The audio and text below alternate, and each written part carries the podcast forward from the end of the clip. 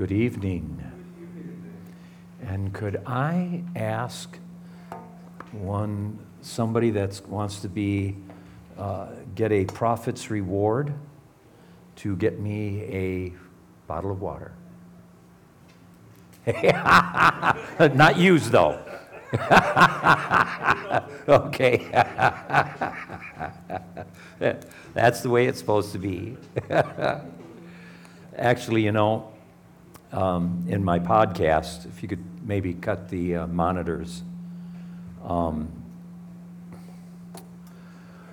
I just, I've been, you know, any of you that's been listening to it at all, I've been going through the Gospel of Luke, and I'm like at week 60 something, you know, and I'm only in chapter 11, so I'll be two years, two and a half, three years into it.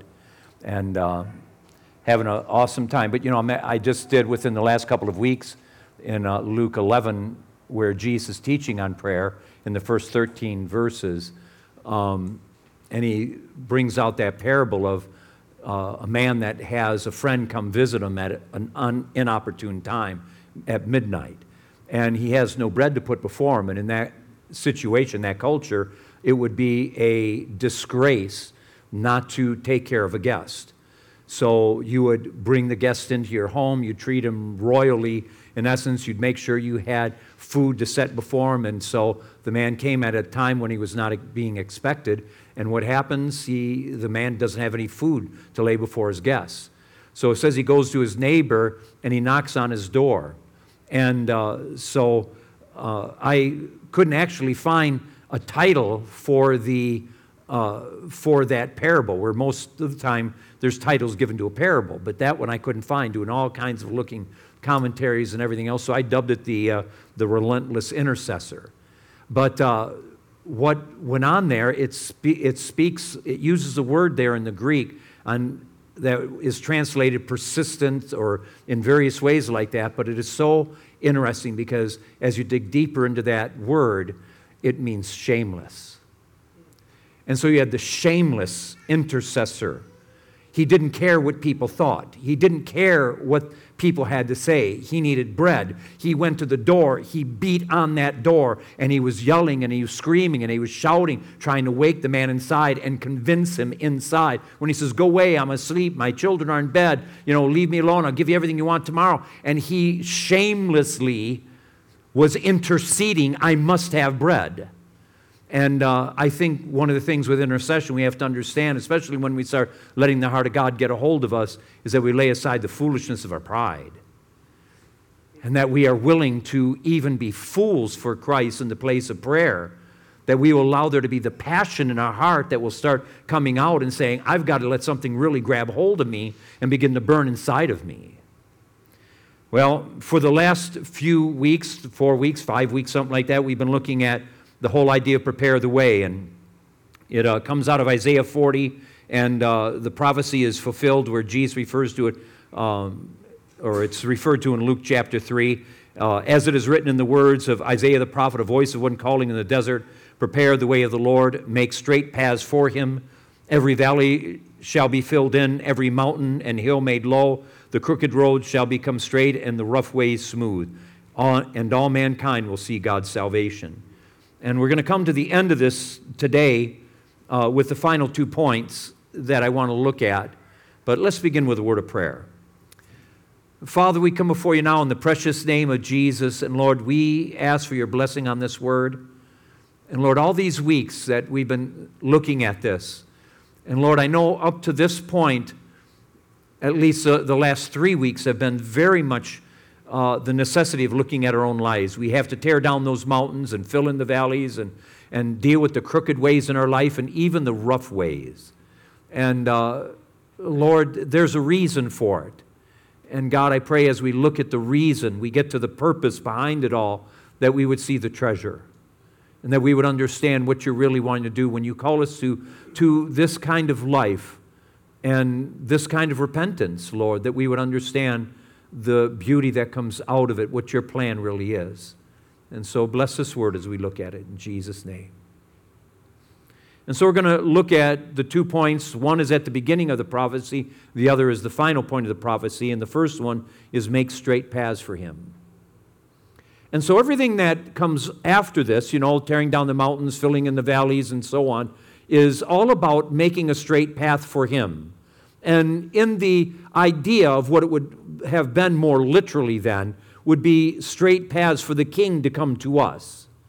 But when we make a straight path for the king to come to us, we've also made a straight path for us to go to the king. So it goes both ways. But it's this desire that we want the king. We want him to come. We want his nearness. We want to see him. We want him to sit in court. We want to come and bring our petitions to him and, and for him to sit as judge to deal with these issues and to be our help and all these dynamics. So we want him to come. We want him to come in who he is and his glory and the pomp and ceremony and power of all that he is. We want him to come so we have done everything within our understanding, within our ability to prepare the way for him. So we tore down those big mountains of sin. We filled in the valley of those depressions and all the other things that are these, these great problems in our life. Then we started dealing with the crooked ways and maybe we're dealing with some of the rough ways in our life. And, and so we've dealt with that, but we've always got to keep the priority. We've always got to keep the reason for all this. The prize is not repentance. Repentance is a gift to get to the prize. And it's to be used properly, not improperly. And so we have to understand its purpose. And so Sunday, when I preached, I, which would have been not last Sunday, obviously, Dr. Adam did, but uh, the Sunday prior, I dealt with the purpose of man. Well, guess what these last two things we're going to look at here? Make straight paths for him, the purpose of man, to enjoy him forevermore. And the last one we'll look at is, is to uh, is so all mankind can see his glory, so that we live for the glory of God, that everything we do is for the glory of God. So even within this prophecy is that very thought of, of the purpose of man, of what we're all about, what our reason for being is, why he created us, and then why he saved us. And then it's our responsibility to say, okay, if this is what my reason for being is, help me to begin to live it out. And so, the ultimate purpose, I believe, what he's really trying to deal with here is that there would be revival. So all mankind can see his glory. And we'll touch on that in just a few minutes. Revival eh, has to be something prepared for, it just doesn't happen. You understand? It just doesn't happen. Now, it may happen at a point in time after it's been prepared, and God may come, and the preparing may be uh, have taken decades earlier, like the Brownsville revival. Yeah, they had had prayer bands. I'll touch on a little bit of that there of with the subjects of prayer and stuff like that. But when you get back into the history of that revival, there was all these grandmas in the 50s that were having these prayer meetings crying out for revival, though they never saw it with their own eyes, they were preparing the way for a generation down the road that ultimately would experience it. And since prayer is timeless, the timelessness of their prayers was preparing the way that eventually, when the time would be right, that the king would come. Now, I don't want to wait until another generation. All right, I want to believe now. I want to believe that he wants that he wants to do it now. My heart aches for it. I mean, I was saved in revival. We were part of the Brownsville revival. We've seen outpourings in our own ministry, but yet I'm thirsty. I want to see a move of God. I want to enjoy Him in the atmosphere of His presence that we get a little taste of in worship. When we start really pressing in, we get a taste of it, but He wants to take it deeper. It's not about being experience seekers, but I'll tell you what, it is absolutely wonderful to experience God. And we shouldn't be afraid of that. We shouldn't run from it. We should embrace it and understand that it is to be an integral part of our faith so that the rest of our days we can look back at these monumental times where God revealed himself and we remember his presence and it keeps us pressing in when it gets hard and things get dry and the attacks of the enemy get severe and try to bring questions and doubt in our minds. We can always look back and says, I remember. I remember what he did. I remembered his nearness. I remember his grace. How could I turn from him? How could I ever go go back? How can I return to what I once was when I have tasted and seen the goodness of God in such intense power? How could I ever be unfaithful to Him then? And so the purpose of man is to glorify God and to enjoy Him forevermore. So when we look at the idea here of making straight paths for Him, we are to make straight paths because we really want Him to come to us. And this begins individually. And so, as we begin to do this individually in our own life, saying, God, I want to make a way so you can come to me easy, and so I can come to you easy. I want every obstacle removed from my life. I want everything out of my life. But it's not just that I benefit from that. Everybody in my life benefits from me making a straight path for him to come to me and for me to go to him. Everybody benefits.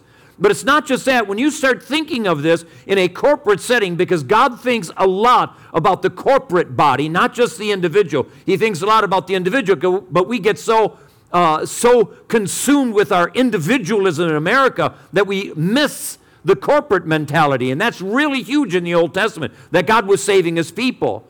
But what we look at as each individual begins to purposely in their own heart say, I'm going to tear down these mountains. I'm going to fill in these valleys. I'm going to do everything I can to prepare the way for the Lord to come to me. Guess what? You get all these people coming together, and that same goal is in their heart. That same thing is there, and God begins to see that a people are preparing the way so that He can come to them in a corporate setting.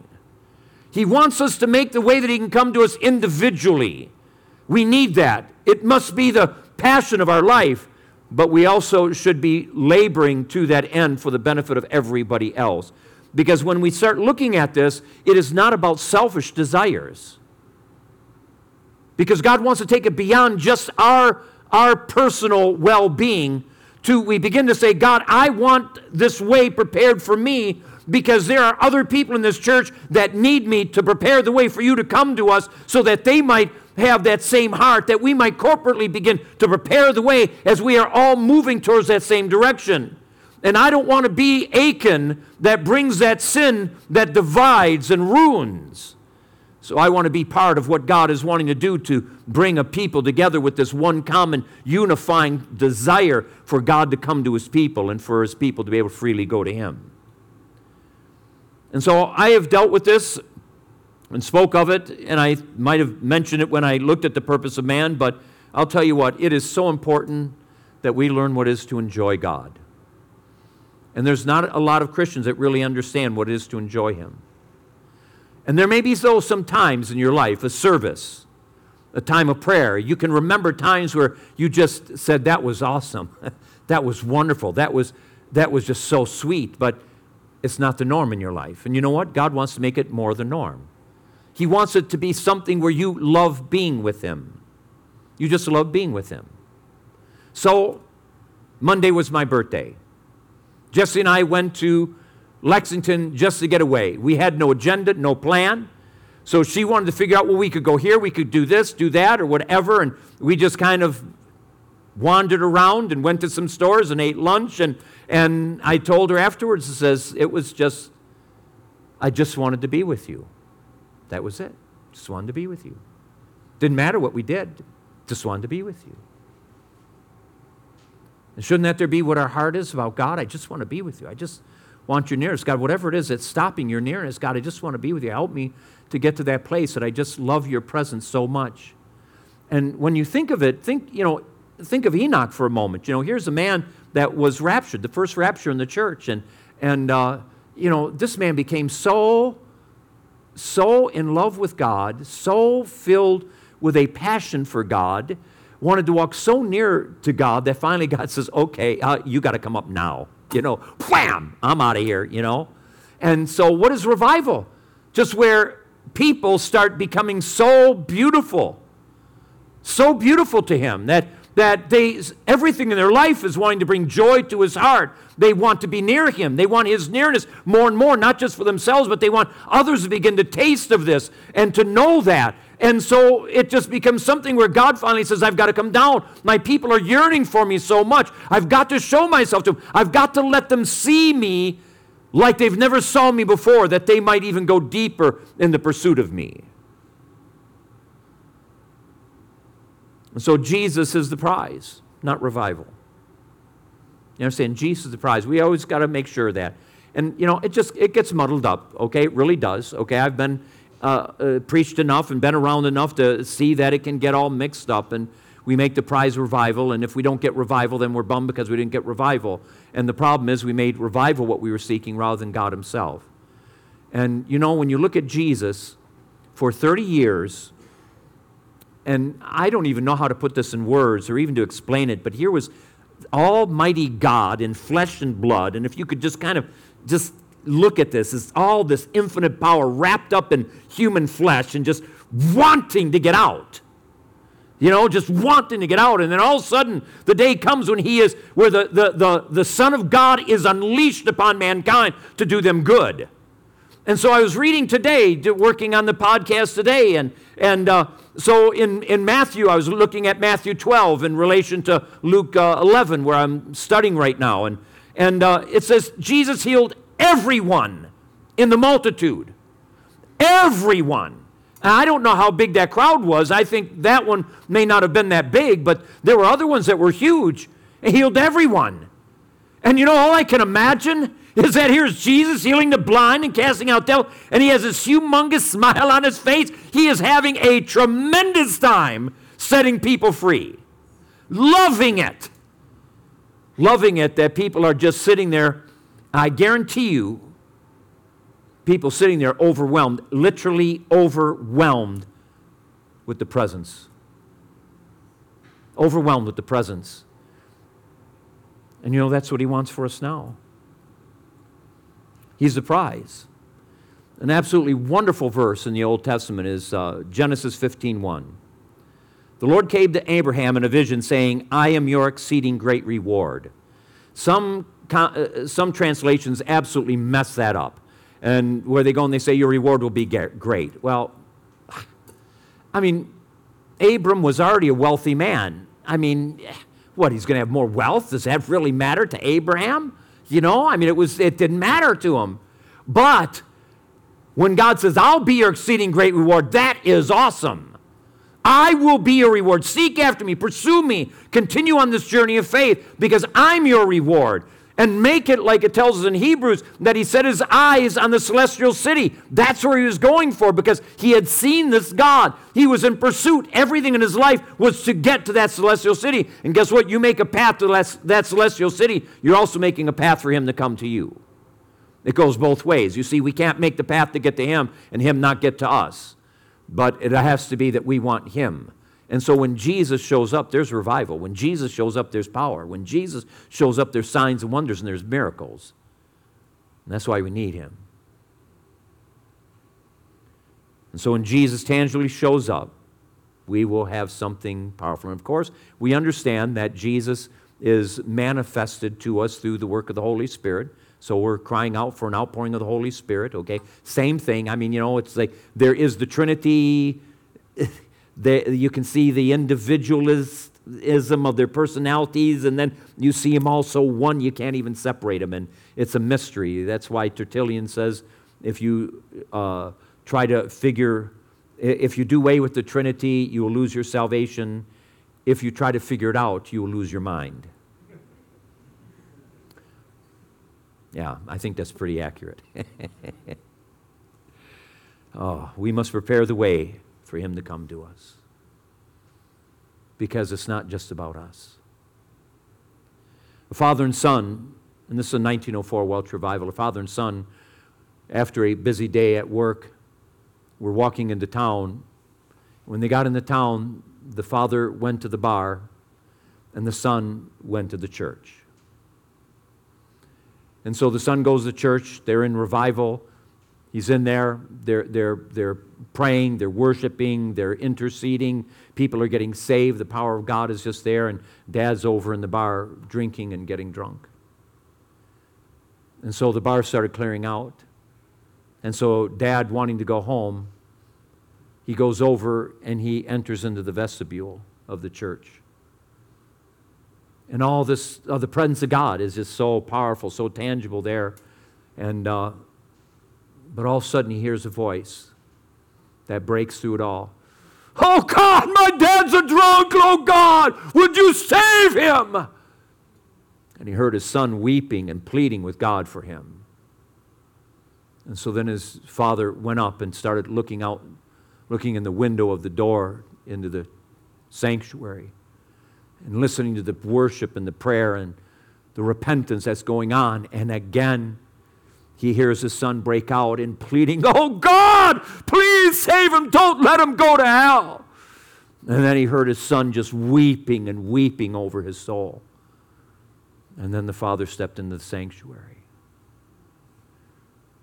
A little bit later, he starts walking down the aisle because the son was all, all the way up front. And once again, the boy breaks out in this agonizing plea for his father's soul.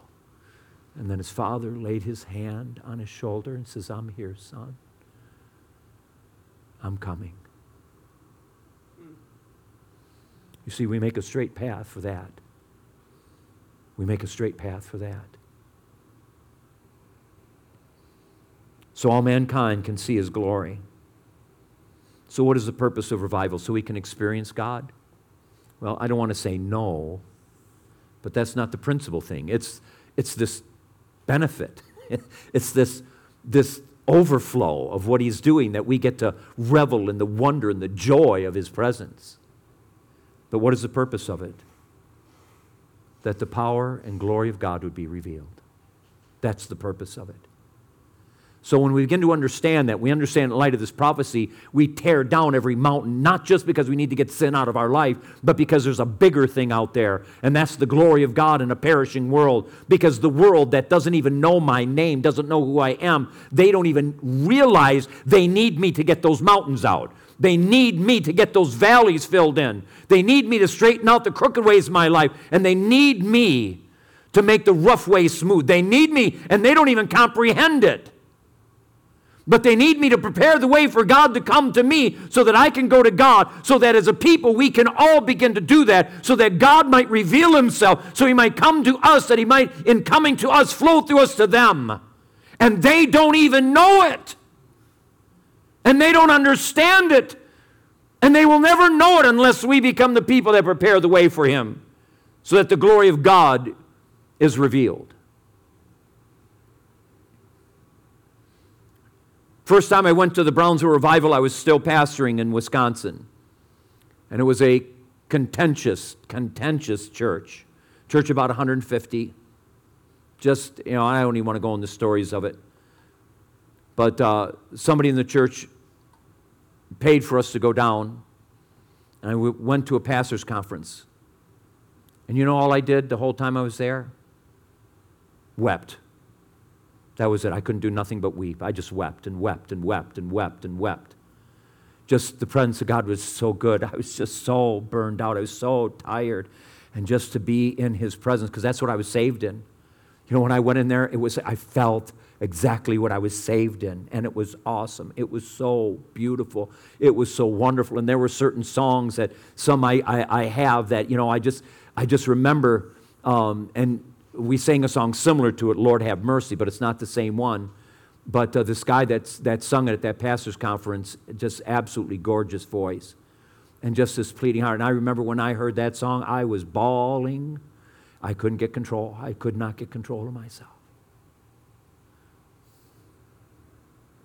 So people were preparing the way that this pastor that was exhausted, burned out, could go into the presence of God and get refreshing and get hope and a future. You understand it's not just about us. If we make it all about us and we've missed it all and our heart is impure and uh, we're not going to see what we're even asking. But we understand that it's much more, that it's much bigger, that it's for others. And so the purpose is that God would be glorified. And so he is glorified. And let me just say some things here. You know, I mean, this is like, I think this is more serious than we understand. God is glorified through our passion of him. He's not glorified through stoicism.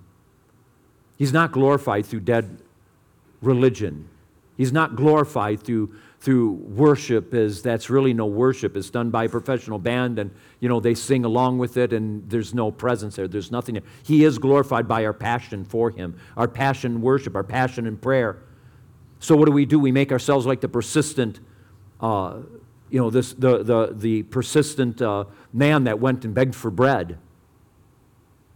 And we allow ourselves to be shameless in our worship. I'm not talking about trying to be weird and bizarre and distracting from everybody else, but you, when we come to worship, we come for an audience of one. I don't come to hear from you. I come to hear from him. I come to be at his feet, to sit at his feet, and to, do, to adore him. That's what I want. I just want Jesus. I just want his nearness. And I want it more and more because I've tasted it. I know what it is for those arms to wrap around you. He is glorified through our seeking after Him. He's glorified in it. He's not glorified through those who don't, do not seek Him, who make Him an addition to their life. He is glorified when He is what we are seeking. He is the definer of our life. So we are passionately pursuing Him because that's what we want. Because we see our desperate need of Him, but we also see our desperate need of Him so that He can do something through us for the sake of others, for the sake of a perishing world. That, that the value of my life is that God is glorified through me. That I let his name be, be spread because I am striving to be who he's created me to be. God is glorified through persevering prayer, through prayer that grabs hold, grabs hold of the promises and won't let go. That's why in these times of prayer, I've really tried to make everything so narrow to teach a principle. And you know, it was just interesting. I had a, a, a pastor, an inner city pastor from uh, Phoenix, just call me yesterday. And so we talked for a, uh, a while, and, and uh, he was just talking about, says, You know, I'm trying to get my congregation to learn how to pray through, and they don't know how to do it. And so I tell them one thing, we're only praying for one thing, and then you ask them to do that, next thing you know, this person's going that way, this person's going that way, and they have no idea. They don't know what it is to pray through. They don't have a concept of something gripping their heart compelling them and not letting go of it. Well, what ultimately should it be? Souls. It should be the cry of our heart, souls. It should be the cry of our heart for revival to come, that souls might come in in a greater way. It should become something that is burning inside of us. Persevering prayer, spiritual warfare, where we understand what we're about. Because what I, I wrote this in my, my uh, book, Rend the Heavens, but I mentioned what I called ping pong prayer. Where all is we bounce everywhere, bounce here, bounce there, bounce there, bounce all over the place, and guess what? We get nothing done. Because we just bounce. You know, you spend five seconds on one issue, and then you're on another issue. And so, you know, I, I want to be careful here, but that means there's nothing burning in your heart. Think of the times you've gone through trials and you're consumed with your trial. What is your prayer? Right? One thing, right? One thing. You're consumed with that need. You're consumed with that problem. You're consumed with that issue. The moment you get away from the problem, then it's all ping pong prayer all over the place because nothing burns inside of you. Nothing is compelling you. And so God wants to get a hold of our hearts, have something begin to burn us, that our prayers become alive, that they become prayers with direction, where we grab hold of the horns of the altar and say, I will not let go until you answer. And when we make prayer about everything and anything, guess what? We're not persevering through. We'll never persevere through. We haven't even grabbed hold of the horns of the altar because we're desperate. You understand? I'm just trying to be honest here. We glorify God through persevering prayer. When faith rises up and faith says, I must have an answer, God. I will not give you rest. Be it a day, a month, a year, or a hundred years. I'm not going to live that long. Thank you, Jesus. He's glorified through our pursuit of holiness, passionate pursuit of holiness. He's glorified through good marriages. Right? He's glorified through good marriages. So you get the mountains out of your marriage, you get to fill in the valleys of your marriage, you get the crooked ways out of your marriage, you get the rough ways out of your marriage. Why? So God is glorified through it, because He's glorified through good marriages. He's glorified when the husband and wife love each other and love being with each other. And then people look at that and they see it.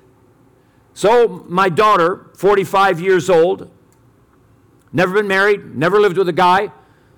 So, she's walking with Jesus, and so she just got engaged. Just got engaged.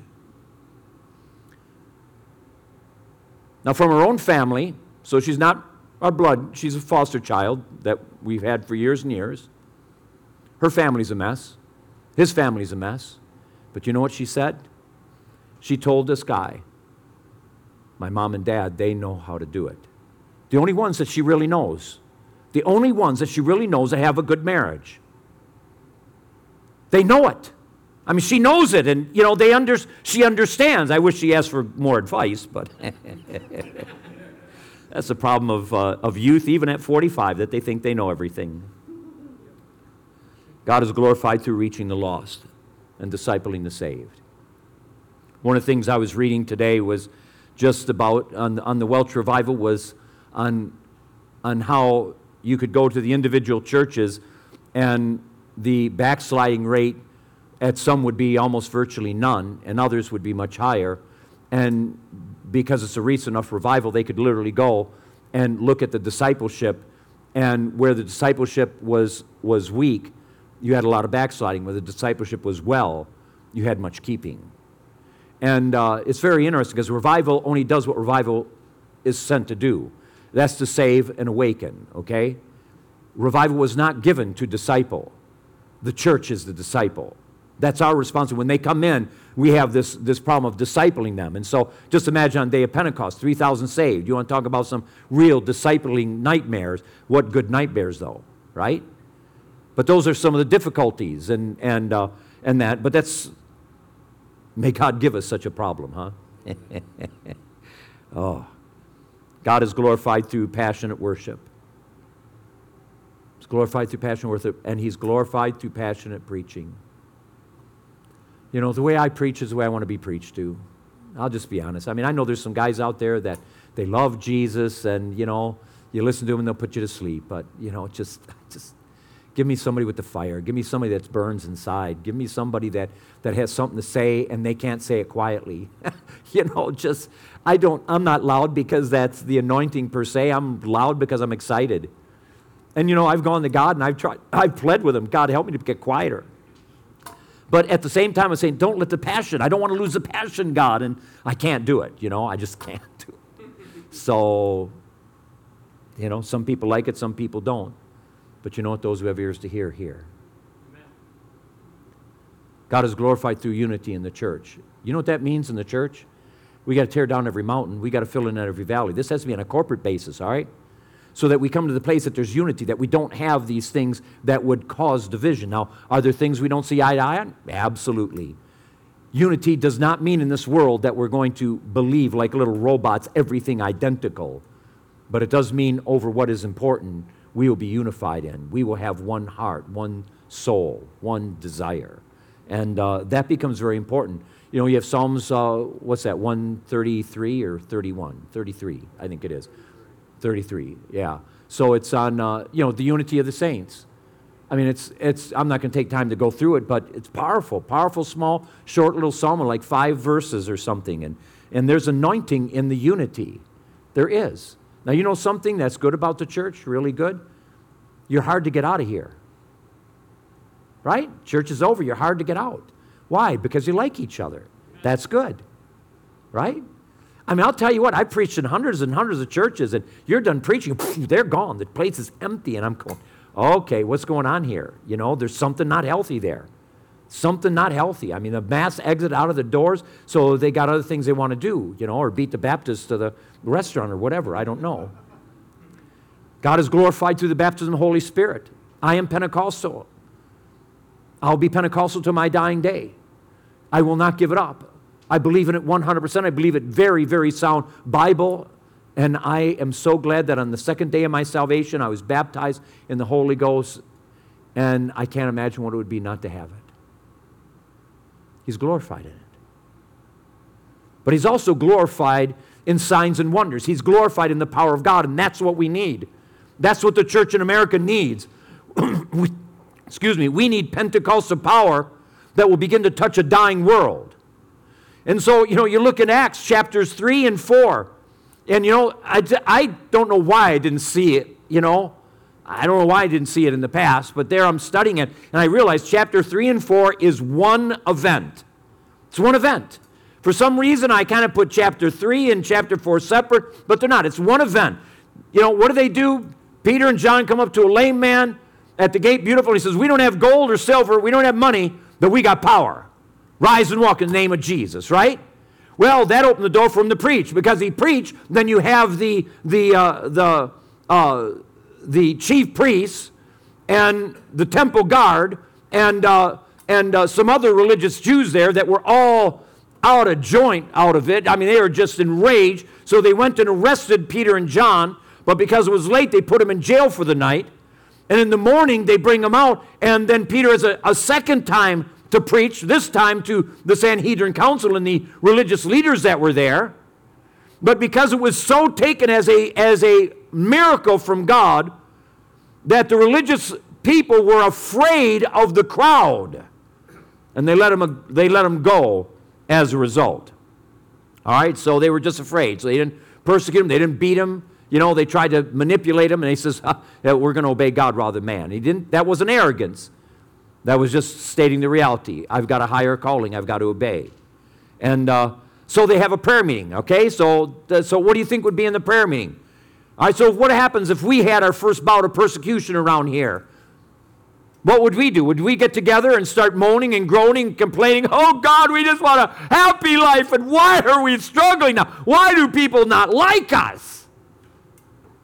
What would we do? Well, read the prayer in Acts chapter 4, and I'm just going to read a little portion of it. I love it. So here they are praying. Now, Lord, consider their threats and enable your servants to speak your word with great boldness. Stretch out your hand to heal and perform miraculous signs and wonders through the name of your holy servant Jesus. After they prayed, the place where they were meeting was shaken. They were all filled with the Holy Spirit and spoke the word of God boldly. Great prayer meeting. Right? Great prayer meeting. No fear, no intimidation, not pride. Understand, that wasn't pride. This was people saying, We have a calling and we're going to be faithful to the calling. And Jesus trained us for all this time. And now we're going to take the truth of what that is. We're going to take it into a perishing world. We will not be silent. So, God, here's what we're asking we'll face the persecution. We'll deal with all that comes against us. We'll deal with the devils that come against us. But, God, we want power. We want signs and wonders so that the lost are saved. Not so they would become famous. Understand, they weren't asking that. They were asking that God would be glorified through it. Should that not be the kind of prayers that we pray? Isn't it that God wants to use average old individuals that would believe? That's all Stephen was. He was a, a layman, a deacon at that time, not what deacons are today. Philip is using revival in, in Samaria, signs and wonders, miracles. What? He's, he, he goes to the Ethiopian, ministers the Ethiopians, leaves revival to go to this Ethiopian eunuch, and then you have another rapture take place. Not up in the heaven, but he goes from there, shoom, to a whole nother place.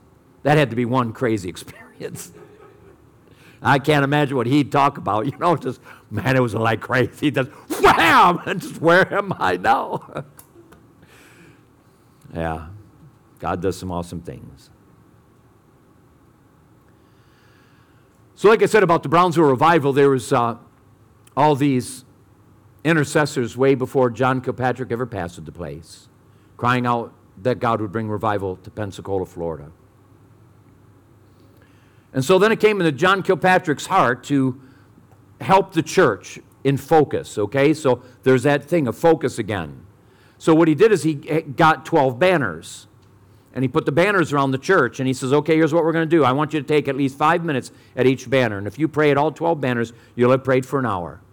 And so what they did is they put them all around and you know sanctuary huge uh, seated a couple thousand people. And so they had the banners put around and, and they would go around and pray at them and sometimes you see people just stuck at one who just couldn't leave for whatever reason whatever gripped their heart and, and that. And um, you know, their prayer meetings were awesome. I mean, the presence of God was there. The roar of the prayer was just awesome. You know, it was, was tremendous. And so here, here are their, ba- their banners. Uh, and I'm just saying this not because you get banners, because you know what happened? The churches tried to buy their ba- get banners, do the same thing, and it didn't work. All right. So you got to prepare. It's all the preparing. If you there's no you just don't put up banners. If you haven't prepared, what good are the banners? You know, you got to prepare the way. You got to get the mountains tore down. You got to fill in the valleys and so on. So the first one was spiritual warfare, then revival, souls, family and homes, the, the country, the national leaders and armed forces, then healings for signs and wonders, for pastors, for the Bible schools, for and children's schools, for ministries, for Jerusalem and Israel, for peace there, for children, and then catastrophic events. So they had each of those banners there. And it was just trying to bring focus, you understand? Because we wander so bad. We do. We wander in prayer. We don't have, we, we just don't comprehend what it is to get, let something grip us. So Kilpatrick was trying to deal with the wanderings of the hearts of the people, and so they had the banner. So you stand in front of one, that one banner, okay, this is what I'm praying for. And, and uh, um, so it, it brought some focus. It's however it really works. That's what God did for the Brownsville revival. Doesn't mean that he'll ever do that again. That's what he did there. And that was good. But what does he want to do here? Let me just share a couple of more stories on the 1904 Welsh revival and then I'll close. a father who had, through drink, fallen into an early and dishonored grave, left his widow, uh, leaving his widow and children in want of bread, so he died. It was one of his children, raggedly clad, that left every heart in one prayer meeting aching yet overjoyed. As his childish prayer, he used phrases that must that was just very difficult to translate from Welsh into English. But this is basically what the young boy prayed. Dear Jesus, I thank thee for coming here as a poor, so very poor man, perhaps even as poor as I am. Thou couldst have chosen the finest palace in the world to be born in, but thou wouldst been too high for me then. But I know how to come to a manger. I wish I had been living when thou wert here. Everybody will want to cast their crown at thy feet in heaven, but I should like to have laid my crown at thy feet. When they were stained with blood from the road, bleeding and wounded.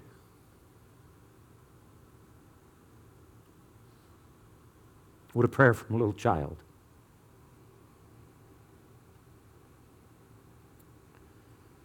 There was this famous preacher, William Williams of Wern.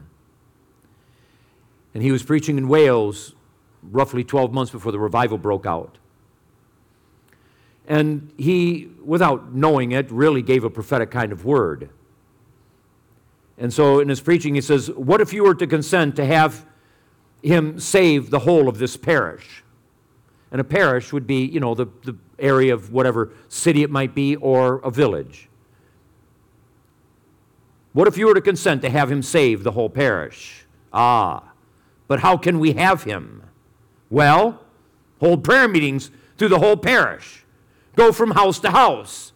Every house that will open its door. Make it the burden of every prayer that God would come here to save. See, singleness, one thing that you would come to save. Not about this and that and everything else. One thing, burning. That's what he says. Get this passion inside of you. If God has not come by the time that you have gone through the parish once, go through it again. But if you are in earnest in your prayers, you shall not go through half the parish before God has come to you. The seed was sown, but apparently took no root. Nothing was done save one unlikely, unsaved woman. Among those attracted to hear the famous preacher was a woman, old, lonely, irreligious. She was accustomed in her cottage to use a light of rush candle. That's what poor people would use. But for the prayer meeting, she felt that nothing poorer than a wax candle would do. Next morning, she bought two to be ready in time for them to come to her. But the weary months passed, and no prayer meeting called at her lowly door. She went at last to the shop where she had purchased the two candles and asked the man, When is the prayer meeting coming to my house? You understand, she's not even a saved woman. The prayer meeting, which Mr. Williams of Wern said would go from house to house, well, the shopkeeper felt rebuked and didn't even know how to answer, so he offhandedly says, Oh, well, they care, they care very little of what anybody says. Well, indeed, I bought two candles nearly a year ago and have come to bed many a time in the dark, leaving them unburnt, lest the meeting should come and find me without a candle. A year! Waiting for them to come. Well, this struck the man so powerfully, he went and told the church. And that prayer meeting started, and it wasn't much later before the Welsh revival broke out. You see, there's something about that. There's something about it when the church starts praying, when they start understanding the necessity of it.